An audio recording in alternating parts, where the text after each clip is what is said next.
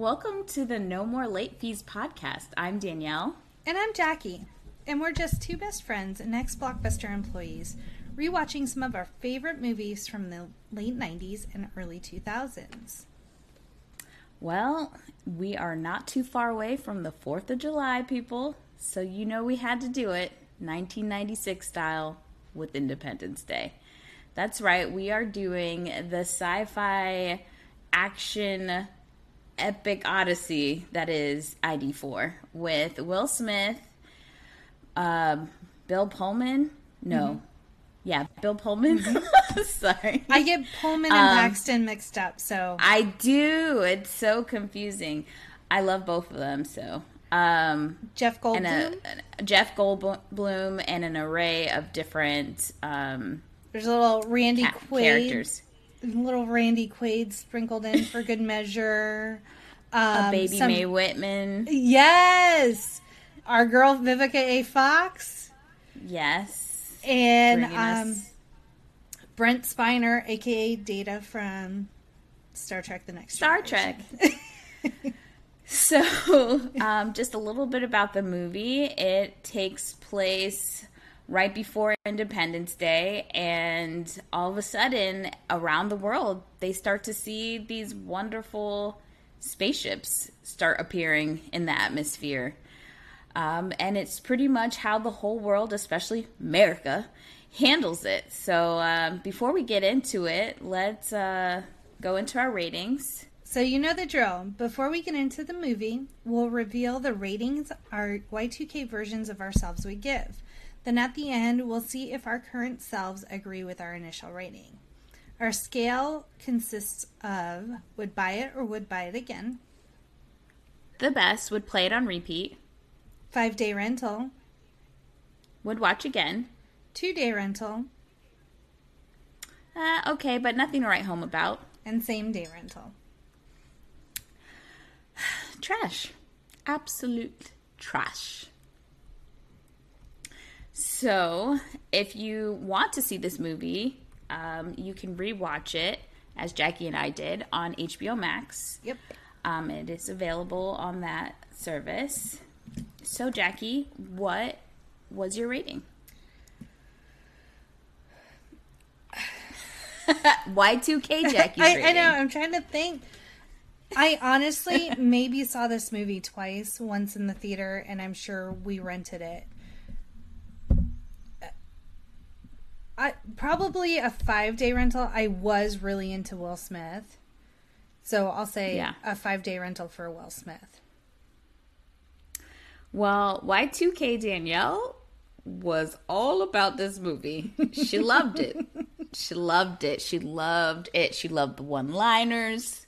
She loved America winning in the end, as always. Um, so I definitely would say it's probably between would buy it and five day rental, but because I didn't buy it, I'm going to go with five day rental. Okay, so we matched this week. Yeah, look at us. okay, let's um, let's get into it, Jackie. I mean, I texted you as I was rewatching because I was like, "Oh Lord, this is gonna be a good one." In the sense that I think I have more fun when it's a movie that isn't that great.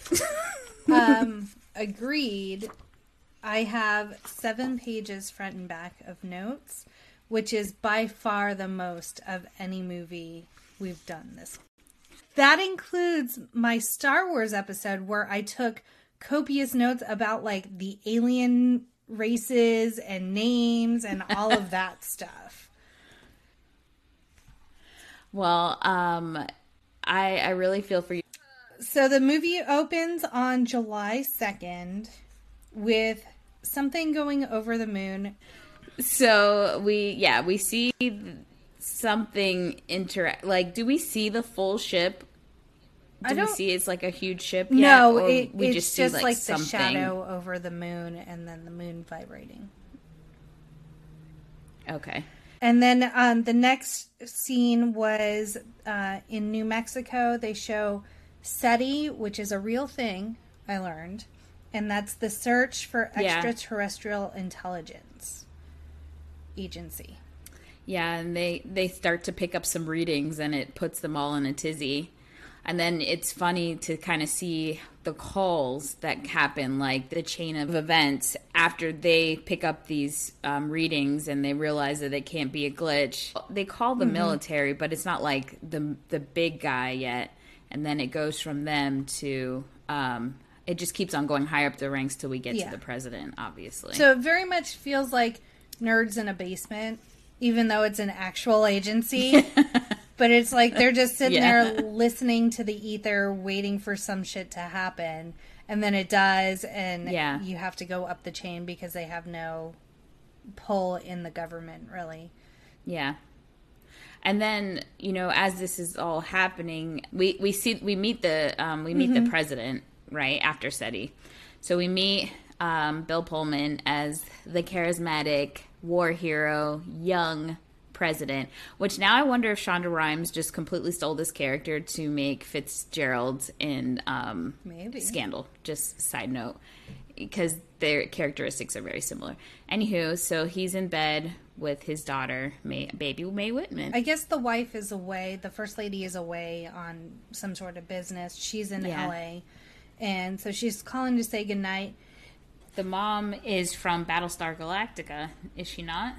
Yes, she plays the president on um, BSG, as it's referred to. Mary McDonald, yeah. Um, I think she's in LA trying to do press because they're attacking him. So she's, you know, doing the good wife, uh, first wifely duty to, you know, kind of stick up for him. And then after, you know, we kind of get an idea of the White House, we're um, meeting these characters, the president and his staff.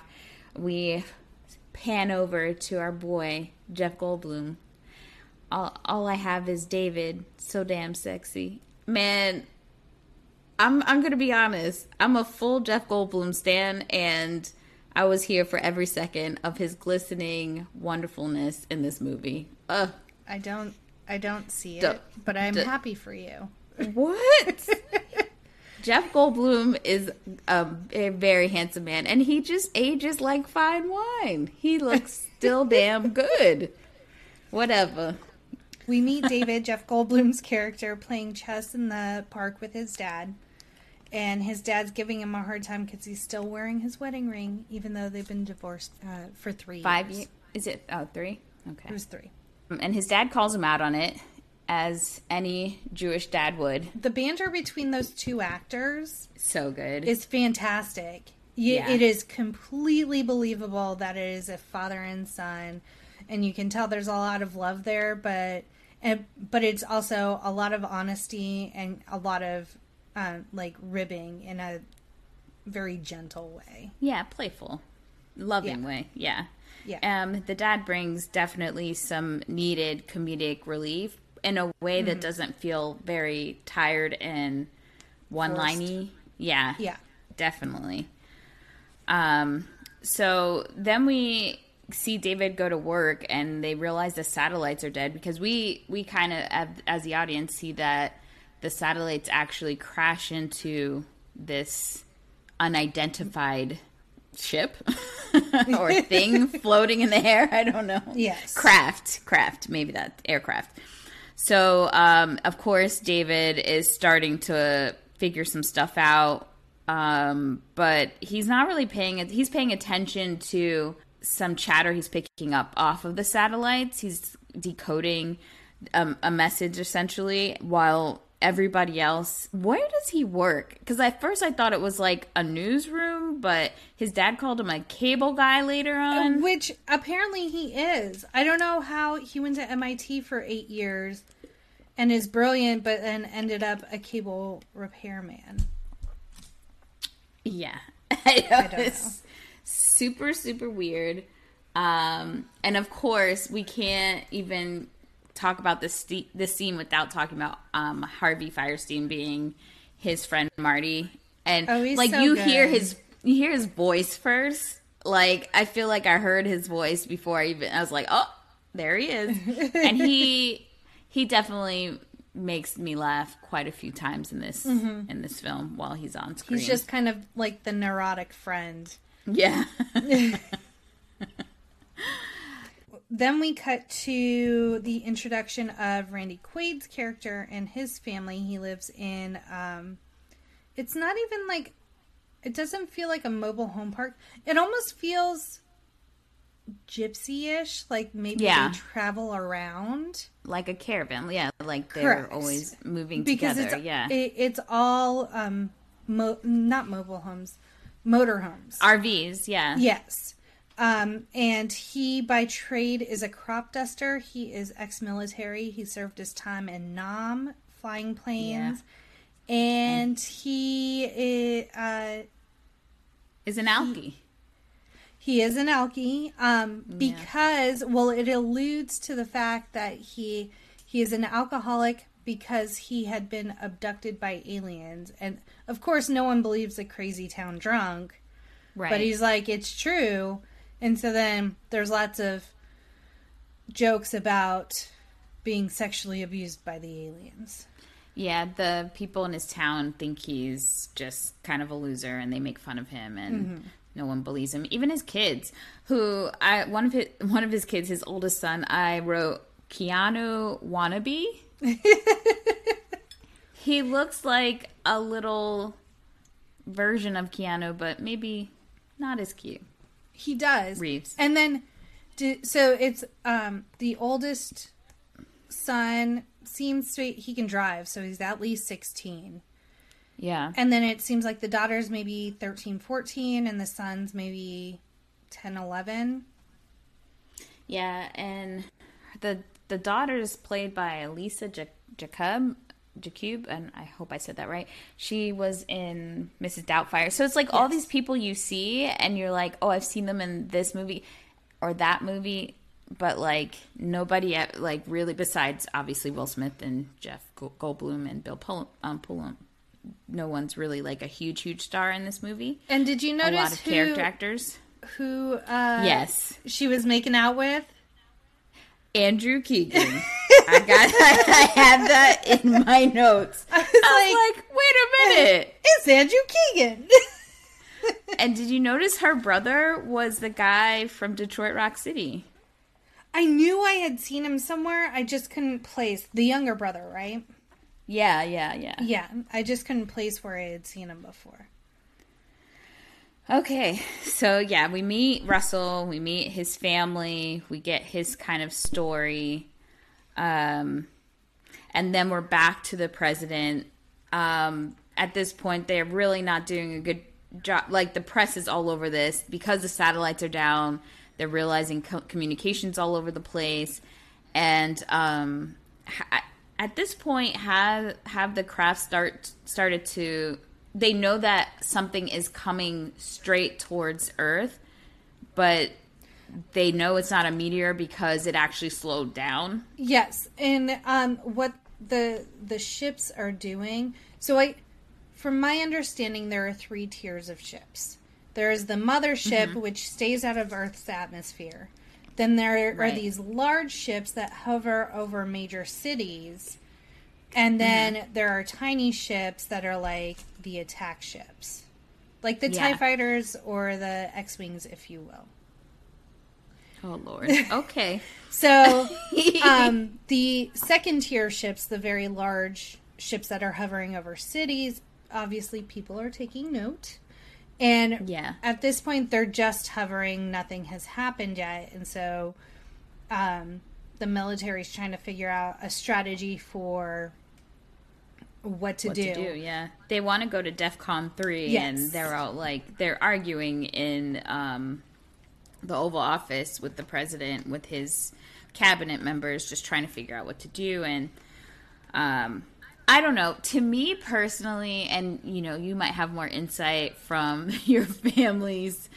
Uh, what they they gave you some information on, but I kind of feel like we have so many departments in our military that that just focus on worst case scenarios Mm-hmm. or something like this were to particularly happen and they have plans for that. Yeah. So the fact that they were really just like they didn't call any experts in they were just sitting there talking and arguing about this. I mean, the fact that it came into our atmosphere already. They knew before it came into our atmosphere and still didn't have a plan, and it Because was just it absolute chaos. It wasn't flying very fast. No, not It at wasn't all. like it slowed it zi- down. yeah, and even like when it's shown going over the moon, it wasn't flying at like jet speed. It was at Yeah. cruising speed.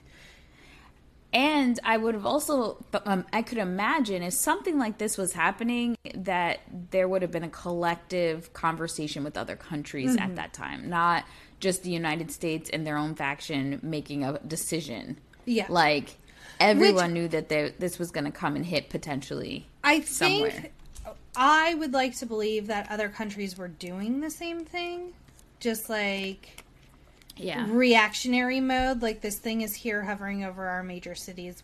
What the hell do we do? And so I think it wasn't until the end when the United States, of course, figured out how to destroy the ships. Then they disseminated disseminated that information to other countries. Uh, but we'll get to that. I just want to say, with a full heart, that Independence Day is an American propaganda movie. I didn't, I didn't understand it as a as a, a teenager watching this movie. I fully understand it now, and yes, we will get to some parts where I will definitely say this is propaganda, a hundred percent. And I also want to go on record and say Independence Day is a great holiday for our country. So they they're trying to figure out what to do. So they kind of send this this dude up to just check out the ship. Um, Oh yeah, they send the two guys up to, aren't they, they? they're just scout they're just scouting. Yeah. But they fire upon the ship, realize very quickly that the ship has a shield around it, and I was like. Has no one watched Star Trek? Like that's the first thing you do when you go into battle is you put your shields up around the Enterprise. So I don't know why it didn't work in reverse. I wrote in my notes the military needs to start recruiting nerds because this shit don't make no sense. So they they go up there and of course they fire shots immediately. And that would piss anyone off, I would feel. I yeah, feel. I I don't know why they. I thought they just.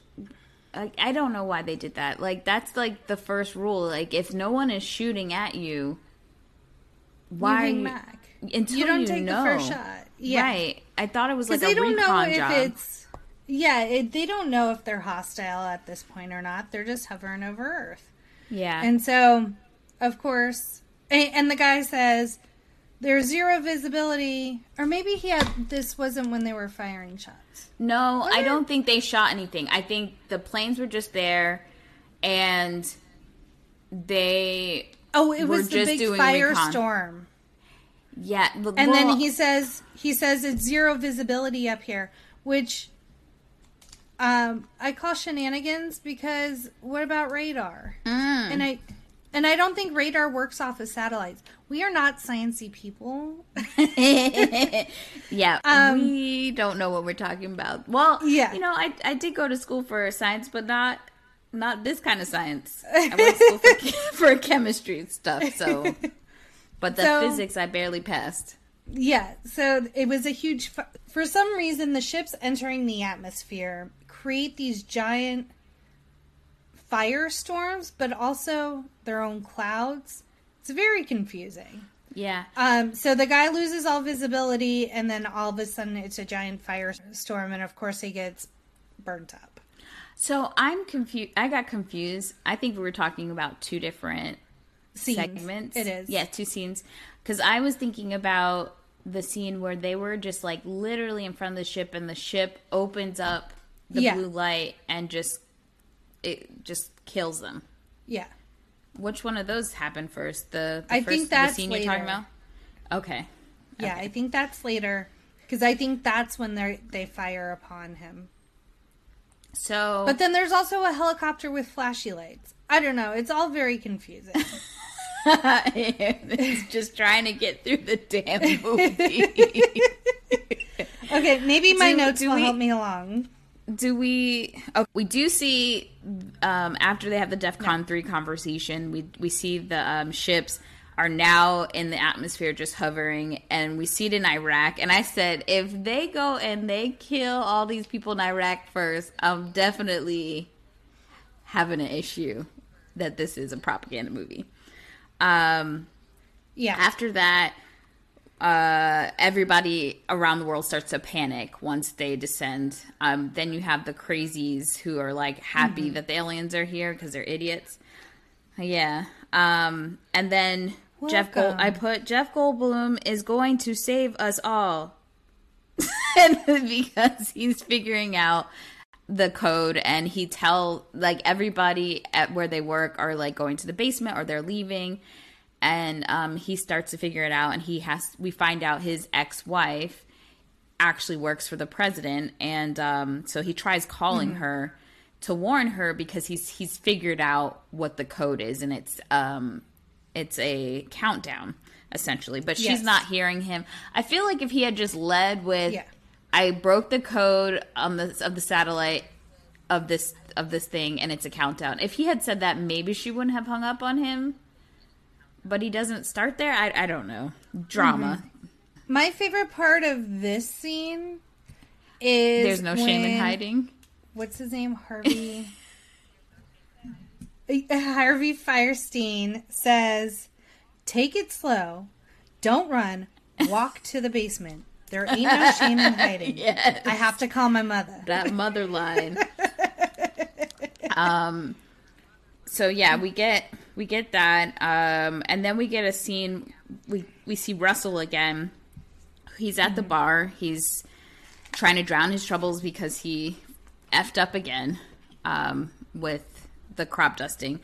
Um and then all the guys at the bar are making fun of him. But at the same time that they're making fun of his you know, whole alien encounter on the news, they're like, uh, there's spaceships hanging Yeah. outside. And he's like, vindication! I He told said, you. he says, "Who's the fool now?"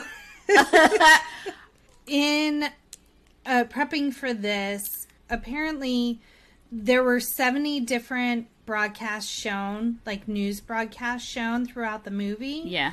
And they actually hired local news anchors to shoot those scenes because they wanted Oh, to cool. feel authentic that it was um, actual reporters reporting the these events. So I thought that was cool um, to make it give that that realness and that um, that intensity that it needed. Oh, that's cool. I didn't know that. I, I mean, honestly, a lot of the movies we've seen, I've I've known a little bit of background, but like, I did not know a lot about this movie. I just knew Danielle wanted to see some Will Smith, and that was it. So. um, and speaking of which, so after we see Russell, we are introduced to Will Smith. I mean, I probably should say their characters' names, but like, uh, okay. Captain, Captain Steve, Steve Hiller. Hiller. Yeah. So you first we see Vivica A. Fox, Mm-hmm. her character who's Jasmine Dubrow or Dubrow. And they're in bed. And they think it's a, it's just they live in California, the LA area. So right, they think feel a rumble. Yeah, and they just think it's an earthquake. They don't even react. And so Will goes out to get the morning paper because that's something you used to do. Oh, before this, before he goes outside and gets the newspaper, he sees from his window all these neighbors packing their shit up and leaving. He's like, Oh, he writes, Jasmine, neighbors moving out. and he's like, it's just an earthquake. I don't know what they're panicking about, idiots. yeah. And then he goes outside, gets the paper, is reading the paper while it's literally his entire neighborhood is fleeing. I want to say this as one of the black representatives that this movie was not in any way didn't make any sense how these black people re- responded to what the fuck was going on. Once they realized that those were aliens in the sky and their reaction was unrealistic to me. I had so many issues with this. He had honor. So many he wanted issues. to serve his military as a marine. Of my ass. Uh uh And you know, so I'm, I'm sorry. I'm like very passionate about this part because I I never really like it never bothered me in the be- when I first watched this movie, but as a grown ass woman, so we find out like they realize that there's aliens in the sky, mm-hmm. right? And there he is trying to make it seem like it's not a big deal. They're probably they didn't come all this way to to like try to wreak havoc. I'm sure their friend like even if he was just saying this to calm her down, the fact that you know obviously he call, got called back in to go, go to work because hello. And she's like arguing with him like i thought you were off. Bitch there are alien ships in the sky. What are we talking sorry about you right get now? your i thought you were off. Barbecue, Vivica. what the hell? Jasmine? What the hell? And then on top of that he goes well i gotta go to work and y'all will be all right. And he's ready to get in the car and i me personally i don't care if you're my man a friend um, a, a friend or neighbor or whatever there is no fucking way that i'm staying home while you go to the base with military protection. There's no like the fact that he the, his first statement wasn't okay pack up let's pack up shit let's go. It may just be friendly whatever just in case you mm-hmm. come into the base with me. Because you know the military they they have space for Yeah. your family you and know? they have bunkers So- and they oh. have like food that's sat in cans the- for 50 years ready to go. I would have been writing my dear John letter like you motherfucking piece of shit after he left me there. Talk about you why don't you come to the base. He said it later as he's Mm-hmm. still leaving. No, we would have all went as a family. Like what is And this? I would like to point out, this just a side note, sorry, You're I'm good. just so mad.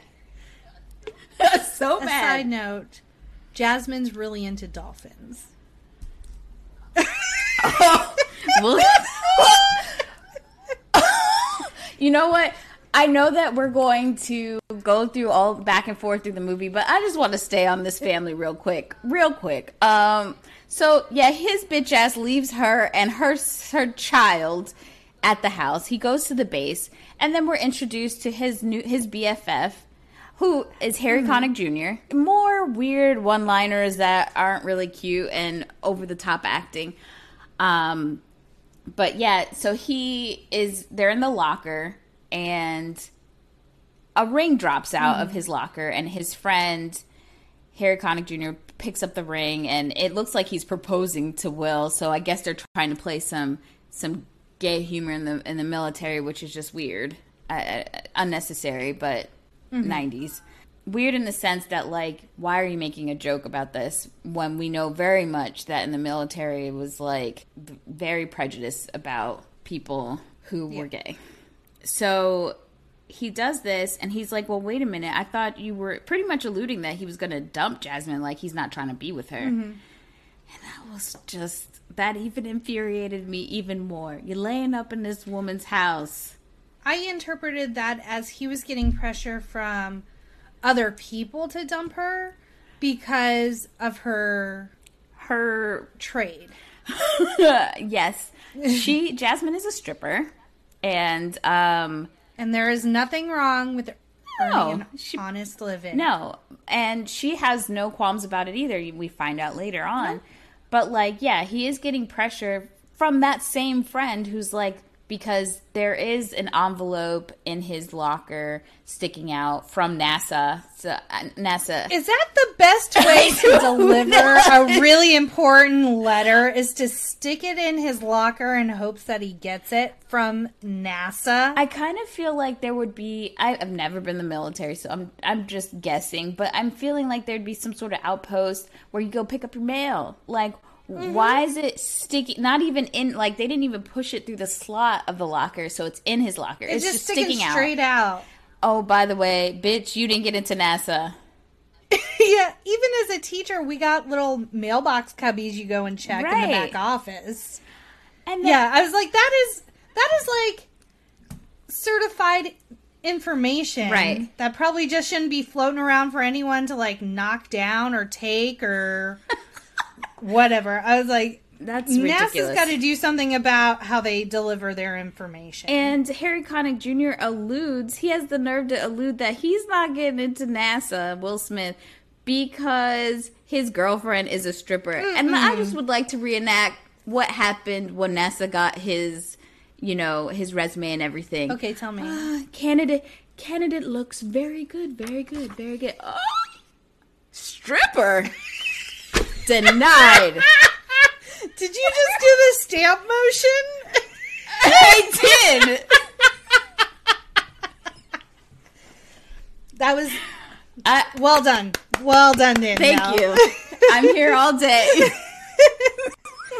if you would like to hire Danielle for acting jobs, it's just ridiculous. So the reason he's we even get to hit that line of him saying you're never going to make it in NASA because of Jasmine being a stripper is because he finds a wedding ring and this gaudy ass Oh my gosh, it's awful. 1990s awful ring. um, there was a mention that a month, not in the movie, but a month after the film's release, jewelry designers and marketing consultants reported an increased interest in dolphin themed jewelry.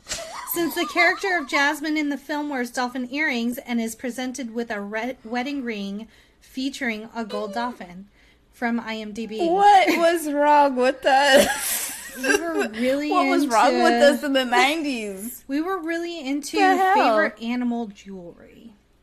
I feel okay. So um, we we sh- go back to. I don't even know where. Oh, I know where we well, are. I know where we are, but I don't know where they're working. Harvey Fierstein is working, but everyone has gone to the basement under his instruction, and he's sitting under the Right. desk talking to his Talking mother. to his mother.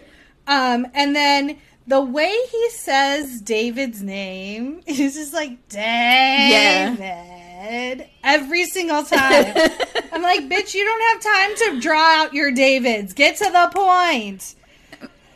Um, but David shows up I- to like, I don't know, go over the countdown and stuff like that. Yeah, he's getting his bike. He's going to go to his right. dad's Um, because they need the car Highly- to go get his damn ex-wife. highly concerned about people not recycling instead of the matter at hand. Yeah, that's how he's. We start. That's how we beat him. He's like after he has that chess scene or whatever. But um, so we see them trying to. Everyone's really trying to exit the city. The dad's driving really sho- slow. Um, luckily, the countdown they gave us six hours to prepare. Like I, that, I thought that was weird too. Like why the aliens waited six hours for us to just like I think it act was to- crazy and then try the to kill countdown us. was for all the ships to be in sync. So I think it was waiting for all of the Mm-hmm. ships to get in place all over the world. I just feel like that from a military standpoint, I guess they just they knew Mm-hmm. so much about us at that point. They knew they had the advantage because like I, I feel like why show yourself and be that exposed if you're not going to be But I don't to think- shoot all at once. But Because they have the shields around their ships, they didn't really have to worry about an attack. It was literally like ants. Like the you know, like it, it- what are these ants going to do to us? We're bigger and badder and have more technology than they're capable of, type thing, you know? And they probably Yeah. didn't think a human was going to be able to crack their code. right, So then we Um, we get to um, Jasmine at work. She's called in anyway because the people got to watch the the lady strip, even though that there is a global catastrophe waiting to happen. I'm not surprised. You know, they're like, I'm gonna die anyway. I need to see some titties. And um, you find out her So- friend Tiffany, who is played uh, by the same lady that plays Trish Sackett in Thirteen Going on Thirty, yes, Frizzy. frizzy. um, Trish is uh, kind of here for the aliens and is like, okay, I'm going to work my shift. Yeah. And when I get off, I'm going to go to the rooftop with all the other people. I, made my sign, welcome to Earth. Yeah, And we're just going to welcome the aliens and it's going to be fine. And Jasmine's like, bitch, you better don't. Yeah, she didn't listen. She went to she the top of that building. listen. Um, yeah, I just wrote we stripping during the alien invasion? Question mark. The president's wife is annoying. There are full on alien ships outside, and she mm-hmm. talk about I gotta make sure the press knows how good you are, and oh, we're gonna we're, we'll get back. And the husband keeps calling her and telling her, "Get your ass home." Get home. I had I had a, an issue because this movie is to me very long and very drawn out. Yes. Um, I had a whole issue with the whole first lady storyline. You could cut it out, and it brings nothing to Adds the no story. value. Because Uh, you could just fast forward and just see her towards the end and be like, Yeah. okay, that's happened off camera. Yeah, or just leave her with him the whole time. Like it didn't need she she was not relevant to this story. She didn't She bring any was- char- she didn't bring any characters together because Vivica A. Fox was but Vivica A. Fox was at El Toro anyway and they bring everyone from El Toro. Like it didn't Yeah, you're right. it would have she did nothing for the story and it just annoyed me that I had to sit through a longer movie because of the first lady. Yeah, and the scene, and I know we'll get to it, but I'm just going to talk about it anyways. Mm-hmm. the scene where Jasmine does discover, you know, the first lady, and and she helps her, and and they have that moment where they're talking to each other, and you know, the first lady has this air about her that she's just better than. Mm-hmm. I mean. Even in that situation, you have to feel like, okay, we're all equaled out. We're about to all be killed by aliens at this Yep. point, and you're helping me. So when she's like, oh, she said she's a dancer, and then she's like exotic, and you could see this look on her face, like she was judging. I would have, yeah. I, I would have. You're no better than me, lady. I will say that um, because of that scene and the scene with Tiffany earlier in the morning or earlier in the movie, um, there is a test that I've been wanting to bring up that I haven't yet, but I will continue to talk about it. Yeah. Um, so it's called the Bechdel test, B C H D E L, and it's the measure of representation of women in fiction.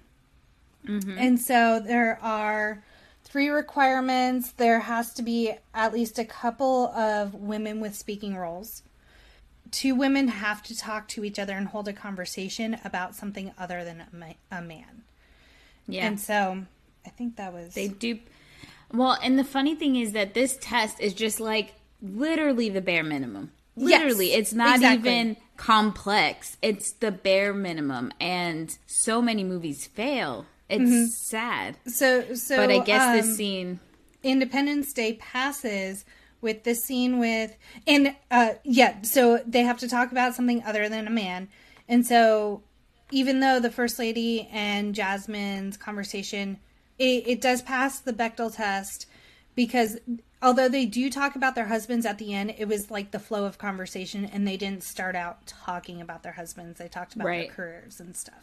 And so I do want to start um, really analyzing that in the movies that we watch and see what does and does not pass that Bechdel Yeah. test. Anyway, back to the 100%. movie.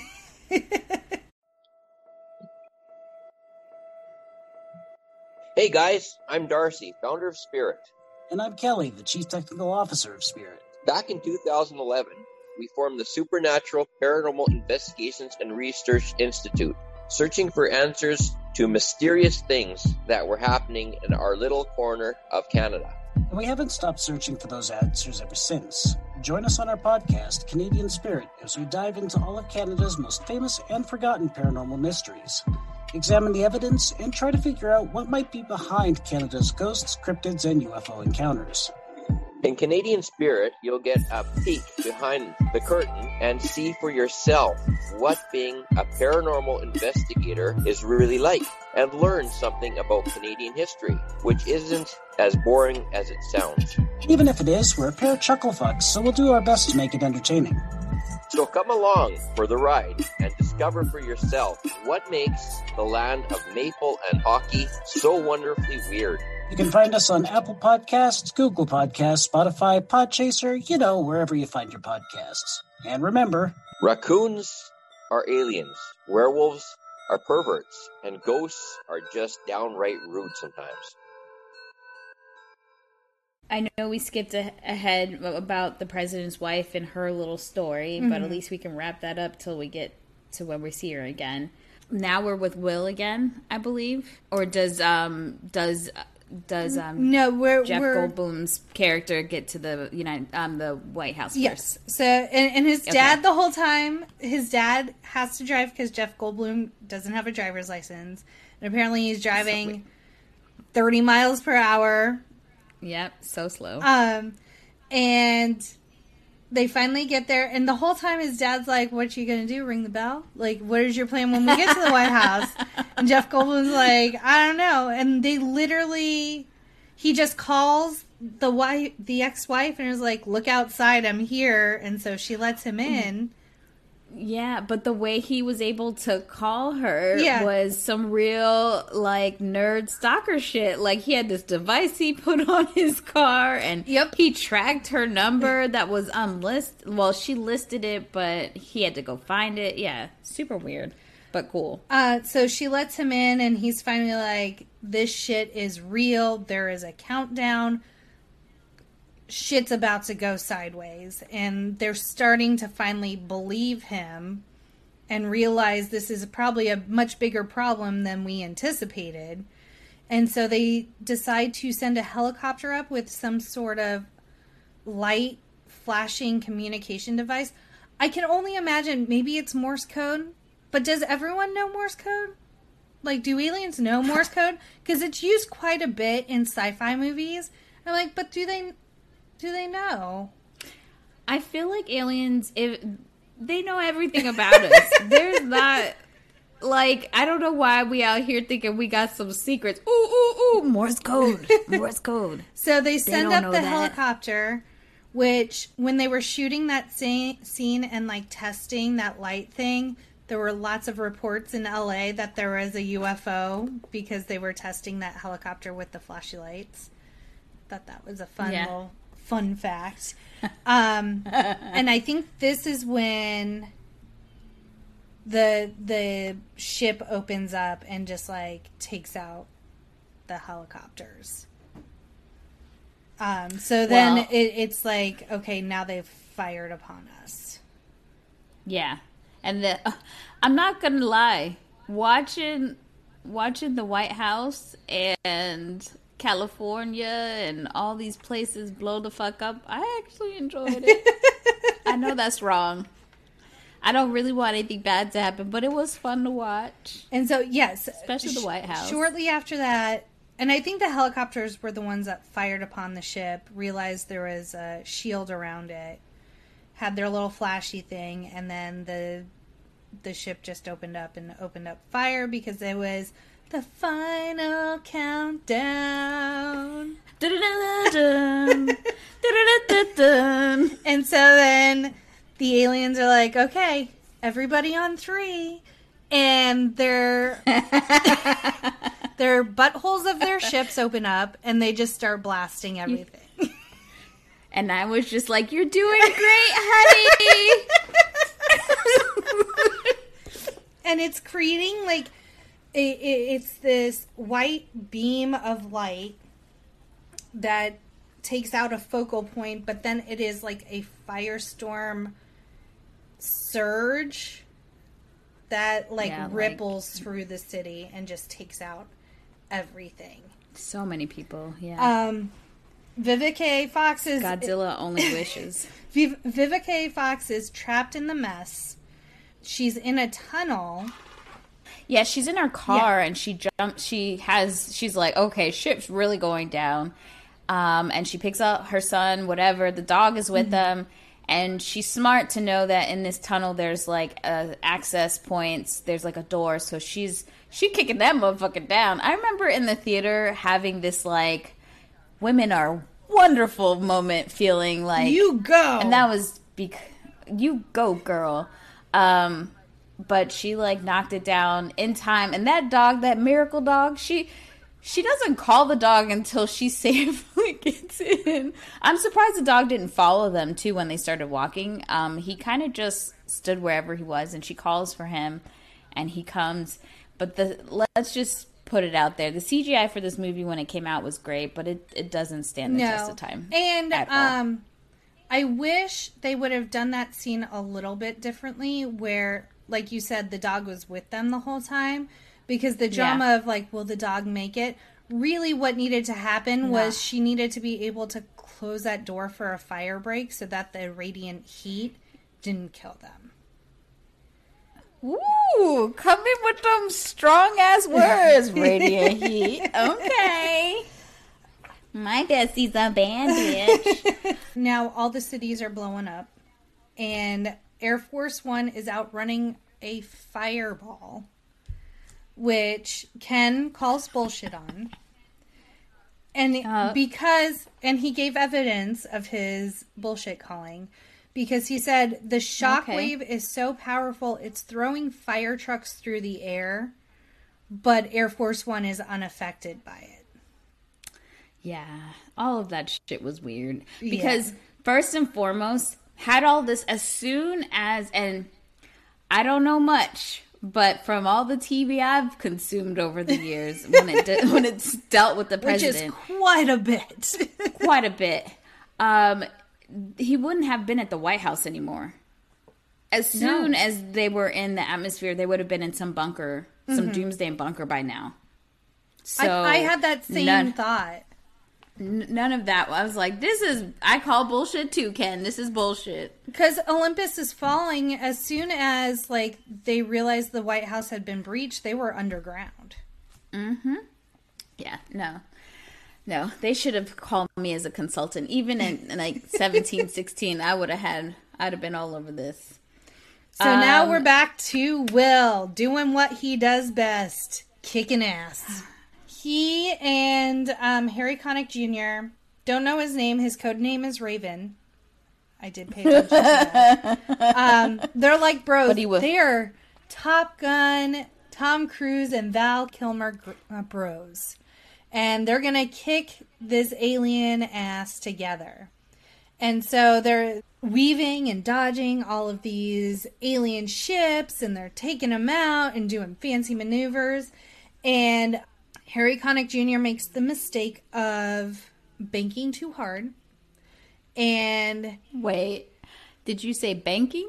banking. Are you using, are you using technical terms on me again? That's Keep what it- they said in the movie. I don't- Danielle. I I'm don't about know to what that explain what that that means. All right, I'm sorry. I'm listening. I'm listening. which I um, asked my experts, and and what I was told Your panel was- of experts. my panel of experts, and what I was told was if you bank too hard going at that velocity, um, you experience too many G's than your body can handle. And so Ken said he wouldn't have gotten disoriented and flipped off his mask. He would have actually blacked out. And so, but Yeah. when Oh. but when I asked about that, I'm like, what happened Uh-huh. to him? Like right after his plane crashes, I'm like, what happened Uh-huh. to him? And Ken goes, he didn't eject. I like, well, obviously he didn't eject, but physically, why did he act like that? Yeah, I I found out what his name is. It's Jimmy Oh, because I wrote what was Jimmy doing? Yeah. like that scene didn't. To me, it just I didn't understand the science behind Yes. it. I just thought motherfucker just gave up. Like he just took his mask off and was just he didn't even take out some bitches with him. No. Like what's he doing? yeah, no. But he- now uh, I'm I'm thankful to understand. there you go. And I'm sure our listeners are very, you know, com- they were confused too. It was so eating them you. up for 20 years as to why the fuck Jimmy just gives up. Now the mystery Yeah. is solved. So And then they go through the Grand Canyon. It was very Death Star. Thank you. I was like, oh, did I change to watch Star Wars? I was like, did I switch to Disney Plus? What's happening here? Oh, we just stealing shit now. Okay. Truth. Yeah. So they they go through the Grand Canyon. They end up at the Bonneville Salt Flats in Utah, and um, Will does some evasive maneuvers and ends up getting the alien to crash. And the dialogue in this whole scene gave me it gave me um episode 1 vibes, pod racing vibes. Yahoo vibes. Like Oh, he did say prior to the whole thing when they were getting ready to get in their airplanes, he was ready to whoop ET's ass. and they needed to kick the tires and light some fires. Oh, Which I asked Ken if that was a thing, like pre flight inspection, and he said, No, I don't know what that means. Oh, so okay. Did, so we got to the the crash. Right? He eject. He ejects. He ejects. he ejects. yeah. Um, he ejects, and he's out in the desert. And to me, I just want to know where the boldness came from. He ain't had no gun, no mm-hmm. protection, but he's gonna straight up walk to this crashed alien craft. You don't know what you're getting into, Will. Clyde- You don't know what's in there. You don't know how many that are in there. Like what the the balls, the audacity. It was ridiculous. He opens the the space ch- whatever, and I have to give it to them. That little alien cockroach thing that that came crawled out and did the like.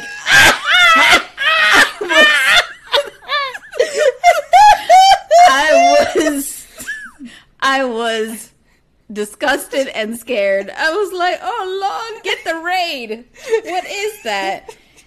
And this bitch, with one fucking fist, punches a bitch, and he dead now. He dead, He's knocked out. He's knocked out. He's not dead. and he not only does this, turns his back to it, sits and opens his pocket to pull out a cigar. Smoking. charm. What the? And then he says, well, You- when he punches, he's like, welcome to Earth. Really? and then he turns around I and mean- says, that's what I call a close encounter. Who's writing this shit? Yahoo. I feel like this whole scene was probably ad libbed. He just said what said what he felt at the time. just can't. Oh, and when he's dragging the alien through the desert, the In Bonneville Salt. Flats. Yeah. Is he still knocked says- out? Yes, because it doesn't. The alien doesn't rouse until we get him to Area 51. Remember? Yeah, that's true. But he says he's dragging the alien. and He goes, "And what the hell is that smell?" and that's because the Bonneville Salt Flats obviously used to be the bottom of the ocean, and there's a lot of decomposed crustaceans that still, when the wind blows, you can smell the the decomposition. And no one told Will, so that is a genuine reaction to the environment in which he's in, and has no reference to the alien. OMG. Oh, okay. Well, so where, where are we next? Because the next thing I have is back to Jasmine, but I think there's some stuff in between. Yeah, so then you're shown Area 51. So the president has arrived at Area 51. What- I would like to say there is a unnecessary but totally perfect line while they're sitting on Air Force 1. Yes. And it is um the dad is talking to the president, Yeah, Jeff Goldblum's I dad. believe. Yeah. Yeah. and he's saying like I think that David and um, his ex-wife, there's still a lot of love there. It was just it didn't work out at the time, but I think they still love each other. I thought so in that scene. So they're all again they're arguing about what to do next on Area 51, and I was like, you know what? I can say a lot about our government, but I do not believe that we are this disorganized that these kind of conversations of what to do next are being had on Air Force One in an argument about napalm and whether we should not napalm whether we should use nuclear bombs um, to try to kill the aliens. Like we're just playing this as we go. Like still just can't fathom this and that there's not some sort of council of smarter people than these the they, you have advisors that are telling you scientists of what to do Yeah. or like this is ridiculous but the fact that the best idea or the next step came from the the the dad with like okay there's nothing we could have done about this and he's like uh I know that there was aliens that came to Area 51 and he's like you guys have to have some shit and the president's like I don't know we don't and then his guy is like uh, the secretary of defense is like well actually when these ships appeared in the sky. Y'all didn't think we should probably go see what them doing, what they're doing over there at Area 51, so we could figure out. And the thing that would have made a lot of sense to me is if they had said, you know what, all these years we've had this, and this is how we got all of our technology was from the ship, but we haven't been able to kind of master how just The power ship, like it would have Yeah. just like every you know the way they got there the way they got there made So we get to Area 51. We are interest, uh, introduced to Dr. Okun, played by Brent Spiner, in a masterful performance of a crazy scientist who has lived with alien bodies for 30 years. yeah he real creepy he got that vibe Oh, yes. Um, so he, the president walks in, he said, So you're here to see the big tamale. and then they walk him into one of the fucking ships that have been terrorizing Earth now. And he goes, She's a beaut, ain't she? Like, he is totally invested in this alien shit. And so he said, as soon as the mother or not the mothership, but like the big ships entered the Earth's atmosphere, this ship turned back on, which they've never been able to do because they didn't have a power source to power it. But now she's back online, and they've been, he says, the last 24 hours have been really exciting because they've been able to learn more about the technology of the ship, which they haven't ha- been able to do prior. And then he says, You want to see the freak show? And they have three alien bodies floating in tubes. And he, and he says that uh, their bodies are just as fragile as ours are, but they have like these suits that they wear that are very technologically advanced. Um, and so it's hard to get through the suit to be able to actually attack the actual alien.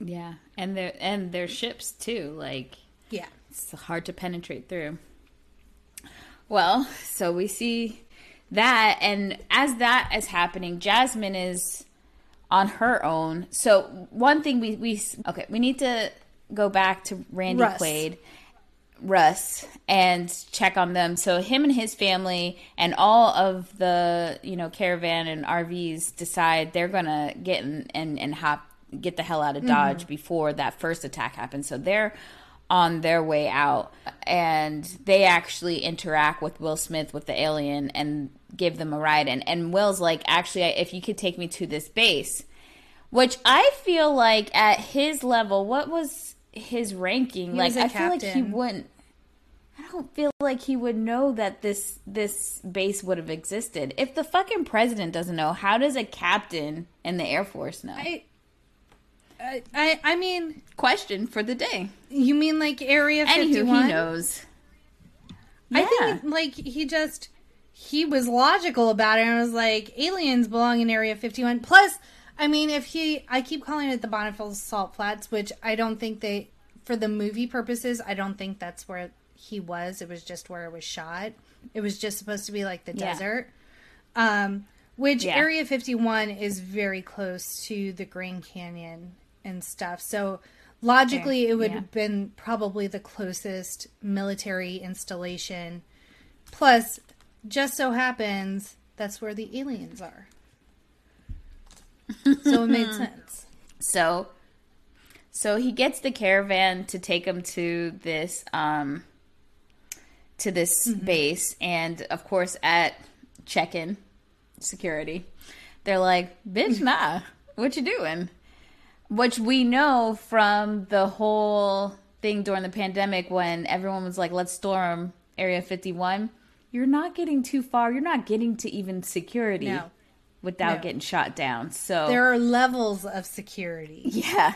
But, okay, for the sake of imagination, fine. They get through, and Will Smith is able to tell them that they have an alien in the back. So they get there. So slowly but surely, we're finding all our characters from all over the place. They're finally like coming together. Um, and Vivica's out in these streets by herself because her man left her to die.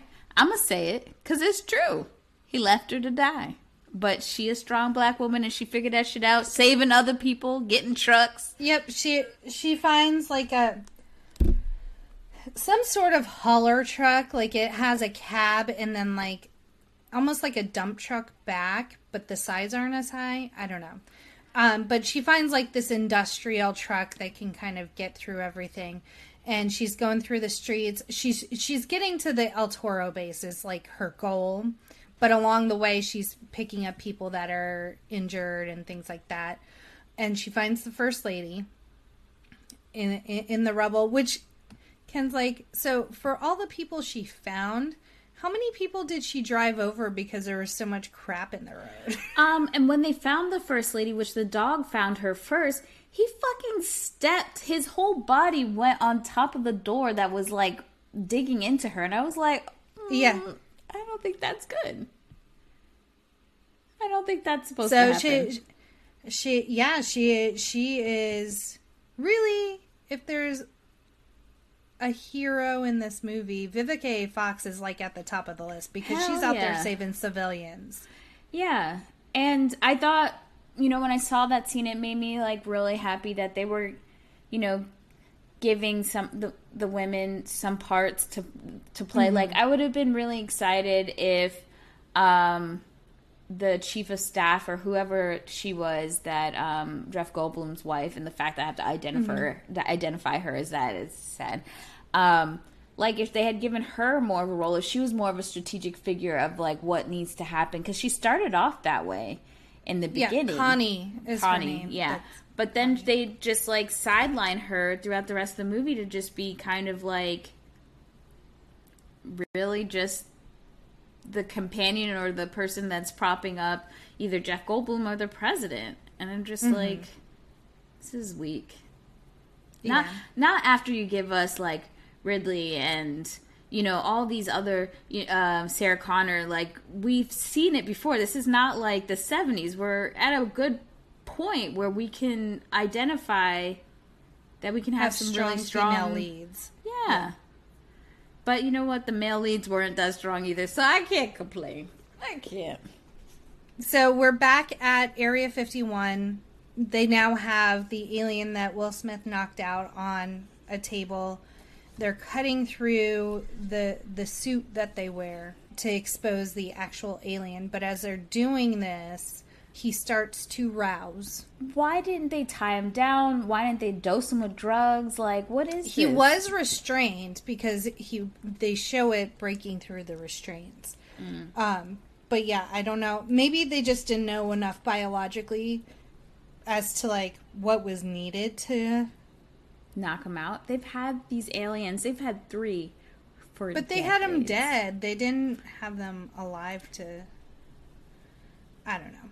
So they are in like a like a sterile room, like an operating Yeah. room almost, and so it, it's completely surrounded by these glass windows. They figure out early on the aliens don't have vocal cords, and so they talk through telepathy. Yeah. And so the alien grabs Dr. Okun and like puts his hands on his vocal cords, it seems.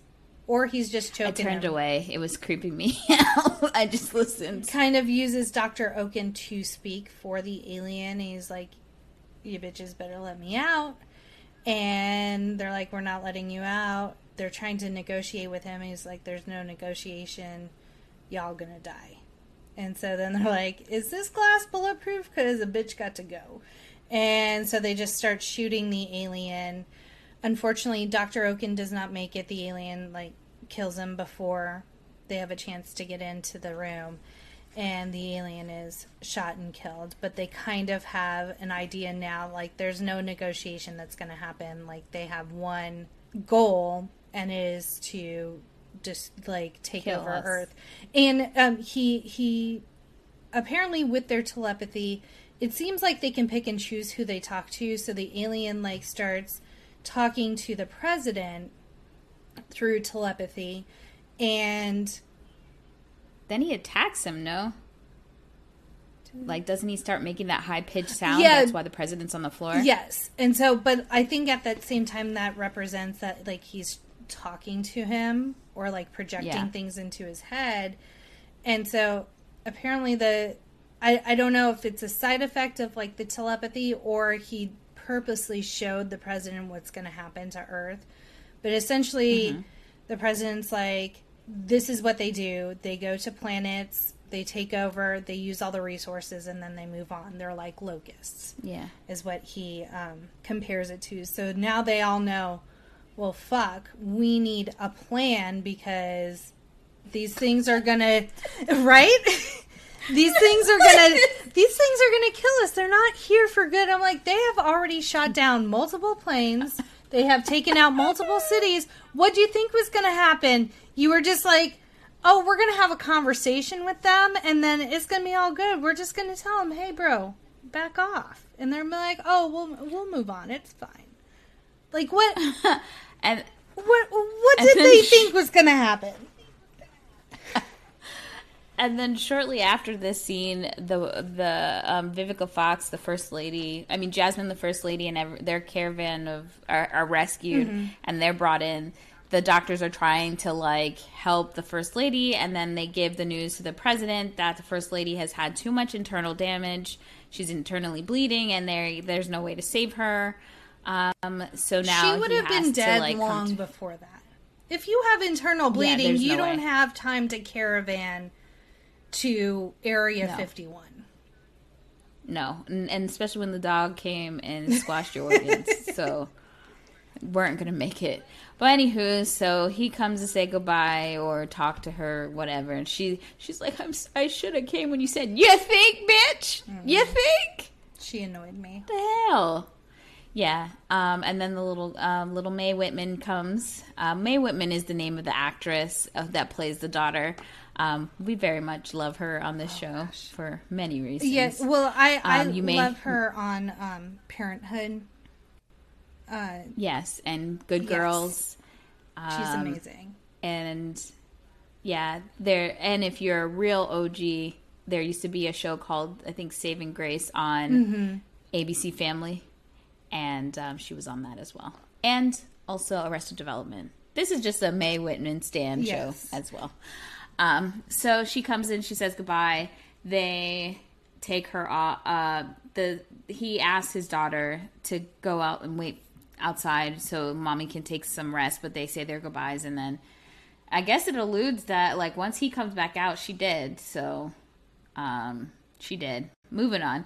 Uh, Jeff Goldblum is having a full on uh, Meltdown. drunken stupor. yep. And so he's having a talk with his dad, and uh, through the conversation, he gets the idea of giving the ship a computer virus um, to pretty much break down its defenses. And so it works. He, yeah, he saves the day as I. As I alluded to in my notes earlier, Jeff Goldblum will save us all. Um, so So um, they start suiting up, and there there are different phases. So he and Will Smith have to fly to the mothership to implant the because it works where the mothership actually controls all the other ships. And so if you take out the mothership's um, defenses with the virus. the computer virus, then it'll trickle down to all the other ships. So their job is to infiltrate the mothership and um, upload the virus, and then once the virus is uploaded, they can go to the second phase of ships and start nuking them and to take out all of the the other ships. Well, it's too bad they didn't have Napster or LimeWire at that point because that would have been an easy fix. um, so, um, this is where uh, Will Smith decides that he's going to get married to Jasmine before they go on their trip. And he almost dies. So he pops out that dolphin ring. And I was wondering. I was like, is he doing this so that she gets military benefits if he doesn't come back? And Ken said, what military is he coming back to? No. I was like, I mean, oh, I'll second that and say, bitch didn't care about getting her safely on the air on the base, so now she he cares about her getting benefits. Get the fuck out of here. He realized that his aspirations to work at NASA was no longer, so he can marry the stripper that he's been stringing along for a few decades. Who knows? Yeah. So they have the wedding, and all of a sudden, him and Jeff Goldblum and his ex-wife, they're all like friends now, and they're the they're Besties. the witness witnesses for this marriage wedding, and I, I don't know, Ugh, not invested. And then they also have to, they realize they don't have enough pilots. And so they're like, pretty much anyone, uh, has anyone flown anything before? Like, we'll take anyone. And uh, Russ is like, I'm, I've been- me and right I've been here. dusting them crops wrong, but I got it. Yeah. And I have a beef with Yeah. the aliens. So let's, Let's do this. Let's get it on. I can imagine. So, and then this is when the speech happens. Now, so this is what year is this again that this came out? I'm just trying to figure out how old I was. Um, So we were 13. okay.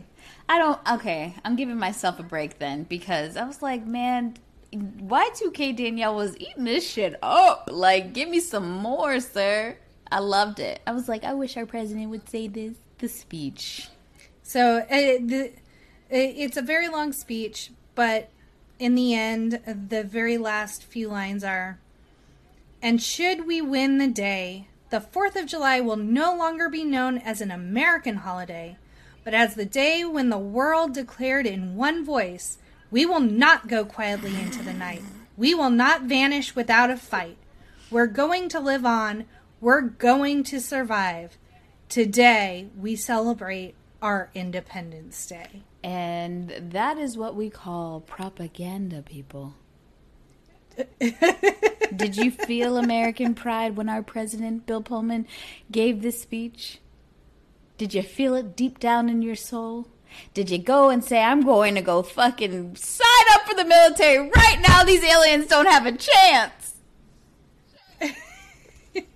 Ridiculous. Anywho, so everyone takes off. Oh, and Wilson's like, hold on, we can't do this shit. Um, I need some cigars. But luckily, the dad coming in clutch. It's like, oh, I smoke cigars. Here's two. Have fun. So Will Smith and Jeff Goldblum go up to plant the virus. Everyone else is like on standby. They go in and then they're like, they're gonna see us. and so Jeff Goldblum goes, put the shields up. I have a question. If they speak telepathically with everyone, Right, wouldn't they? Wouldn't they just like brain search and be like, "Oh, This ain't us. y'all are not one of us"? And also, so I I'm glad you brought that up.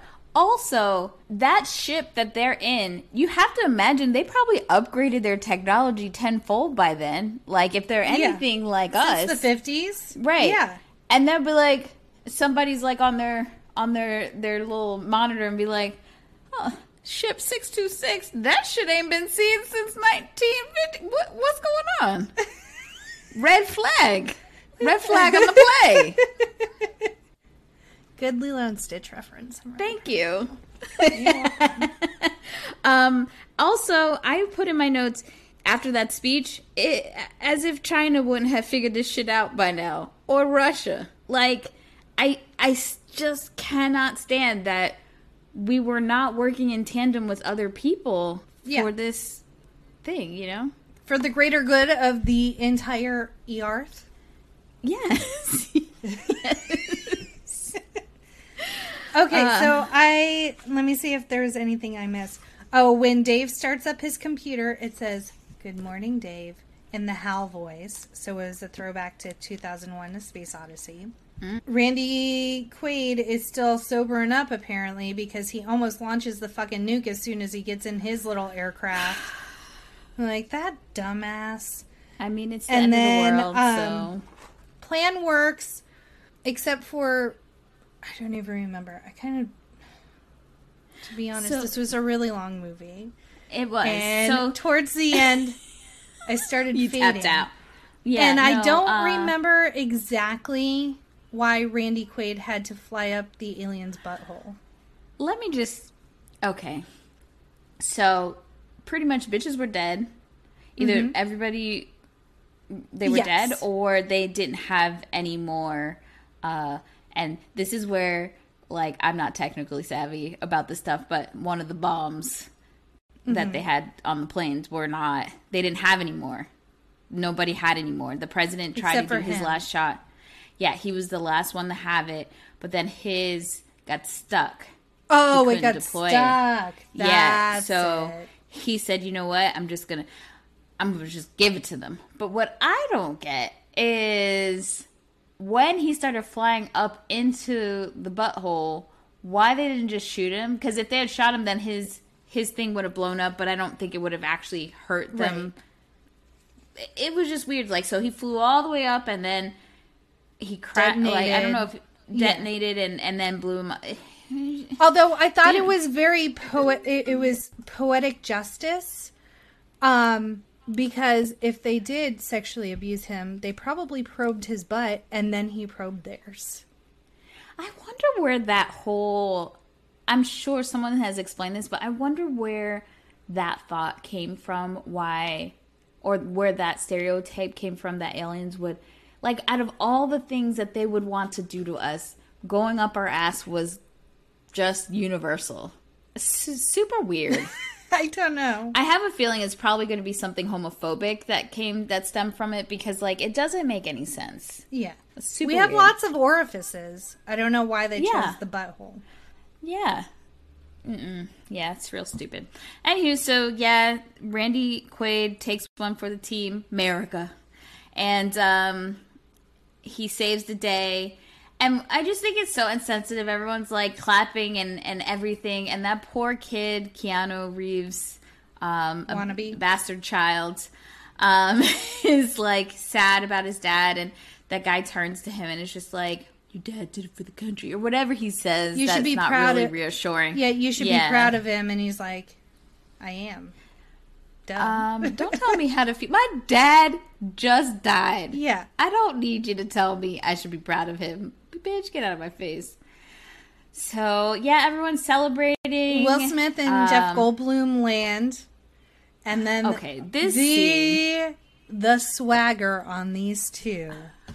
Jeff Goldblum was looking fly. I loved his slow motion walk. Both in their air sexy. flight suits, smoking their- cigars. their cigars, and they did have swag. right?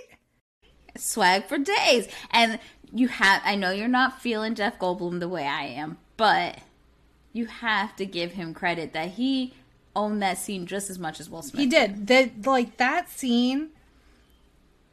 Although like it it, it wasn't necessary, I really enjoyed that scene. I enjoyed them walking. Yeah. Of them being like, yeah, the two of us together. I'm like, Randy Quaid, bitch, went up the alien's butthole. You didn't go up the alien's butthole. Because you're here Yeah. alive to tell the tale. Well, whatever. But I just hate the whole the women running to the. Oh, it's like this is stupid. and and now we're we're just we're Right. back together, Jeff Yeah, Goldblum and weird. Connie. And um, when the butthole is blown up, um, I do love that they show the most stereotypical parts of the world celebrating. Why? Why do they do this when they show like Africa is a huge ass continent with many countries, with many people, many, Mm-hmm. And many cultures, but like cultures. advanced cultures, like this whole idea that they're Mm-hmm. just people tribes living in villages and like when they had all these different civilizations applauding they have these tribal looking people coming out with, you know, their um, with sticks and it just. I was like, what is this? I mean, maybe they thought if they put a group of black people, they thought maybe they didn't know they wouldn't know that it was. At, I just there was just better ways to do. It. I I just Yeah. Those are the things that stick out to me because I'm like, this is so stupid. This is this is why people are so uneducated and perpetuate so many stupid ass stereotypes. Yeah. One of the largest That like continents. Africa is a primitive continent without right. Yeah. Sorry, uh, that was just my soapbox rant. We'll get it every episode, whatever. But it was it's really dumb to me. Yeah. So yeah, they're back together. Happy ending. City's Uh, destroyed, but yeah. uh, what can you do? Yeah, I wouldn't want to be trying to clean up that mess. It's pretty bad. Um, and that's it. And then the two the two kids, uh, Mae Whitman says, "Happy Fourth of July, Daddy." yeah, Which I'm like, bitch, your mom just died. right.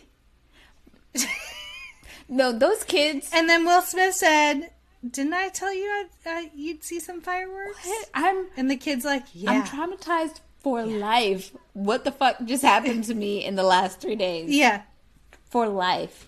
And nobody was watching them kids. Like there were scenes where you see the adults and you just see them. T- hey, And they were exposed to way more than they should have been Yeah. in like those discussions and like Mae Whitman's with them when they're like walking in to see the alien spaceship. Yeah, Someone take that child and go play or color with her while the grown-ups do their work. She doesn't need to be exposed to all of that. Therapy. The mo- She's going to need a lot of fucking therapy. a hundred percent. I think the movie would have benefited if they they had an older teenage daughter and then Mae mm-hmm. Whitman, and then she could have you know, like said, "Hey, let's go over here," or an aide or something. I don't know, but Yeah. we think too hard about this shit. So I guess Nanny. Yes. Mrs. Doubtfire needed to be there to shield Mae Whitman from all of the insanity that was happening. So let's see um, facts that we didn't talk about. The president's Whoa. speech was filmed on August 6, 1995, in front of an old airplane hangar that once housed the Enola Gray, which dropped the atomic bomb on Hiroshima exactly 50 years earlier on August 6, 1945. I have seen the Enola Gray. It is at the Smithsonian um, Annex in Washington, D.C.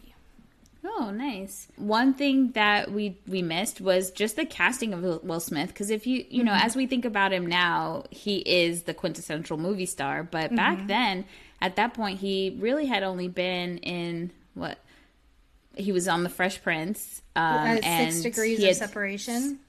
Yeah, he had done the Six Degrees of Separation movie, and um, so the um, The co-writers. the co-writers they really envisioned that uh, Stephen Hiller's role would have been played by an African American. And after seeing Six Degrees of Separation, they said, "Okay, we we definitely want Will Smith." And it was a it was a fight. It was met with some resistance and he, even some racism from the studio executives, but they stood their ground, and it launched Will Smith's movie career. So Thank made you, him a Dean bankable superstar. Devlin and Roland Emmerich, for standing your Yeah. ground and giving the world Will Smith. Yeah, I mean, that's pretty cool. I'm glad that happened. This was also the highest grossing movie of 1996. Yeah, and I think it stayed there for quite a while. And prior to that, the highest grossing movie of all time was Jurassic Park. And then this was number two. So Jeff Goldblum was in the first and second highest Two. ranking movies of all time in Yeah. the mid 90s. So, all right, we did ID4 Independence Day. Jackie, what is your present day rating of this film? I'm pretty sure Ken was ready for a divorce when I divulged this information last night. Mm. I'm going to give it a same day rental. I can't. it was hard to watch. It drug on. It had unnecessary scenes. I just, I was not, not into this movie at all. Yeah. I couldn't. And I have no desire to see it ever again. I haven't seen it since like the mid 90s. And I'm good. Well, um, I'll be there to help you sign the divorce papers because I'm right there with you with the same day rental trash. Okay. I love Jeff Goldblum. I love Will Smith, but even those two megastars could not save this sinking No. ship for me. Oh man. And I love this movie. I don't think I don't think I've had such a crazy disparity between rankings before, between the ratings. But yeah, oh man, I will not be watching it again. I was excited. I mm-hmm. thought because I remember liking it a lot, but life has changed. changed. Oh We've grown man, as people, and we have grown away from Independence Day. and I hope the next mm. Will Smith movie we do is one we actually enjoy. yeah, Because I do really, really love Will Smith. Well, Danielle, tell the people where they can find us. Well, you can find us on the TikTok. We're on TikTok, uh, Twitter, Instagram, Facebook, YouTube at No More Late Fees. And obviously, you found the podcast. But if you're looking up for other places to listen to us, we are on Apple, Spotify, Anchor. We're on Audible. So many places. And if you're still looking, our links are in all of our social media bios and you can find us. If you are interested in giving some feedback about this episode or other episodes or any episodes you'd like us to do in the future, you can give us a call. We're going to have a new segment called Quick Drop where we'll be listening to some of your messages and sharing them with everybody. So, Jackie, give them give the people the number. The number is 909 601 NMLF 909 601 6653. Well, thank you again for joining us. We hope you have a great week. And until next time, be kind and rewind.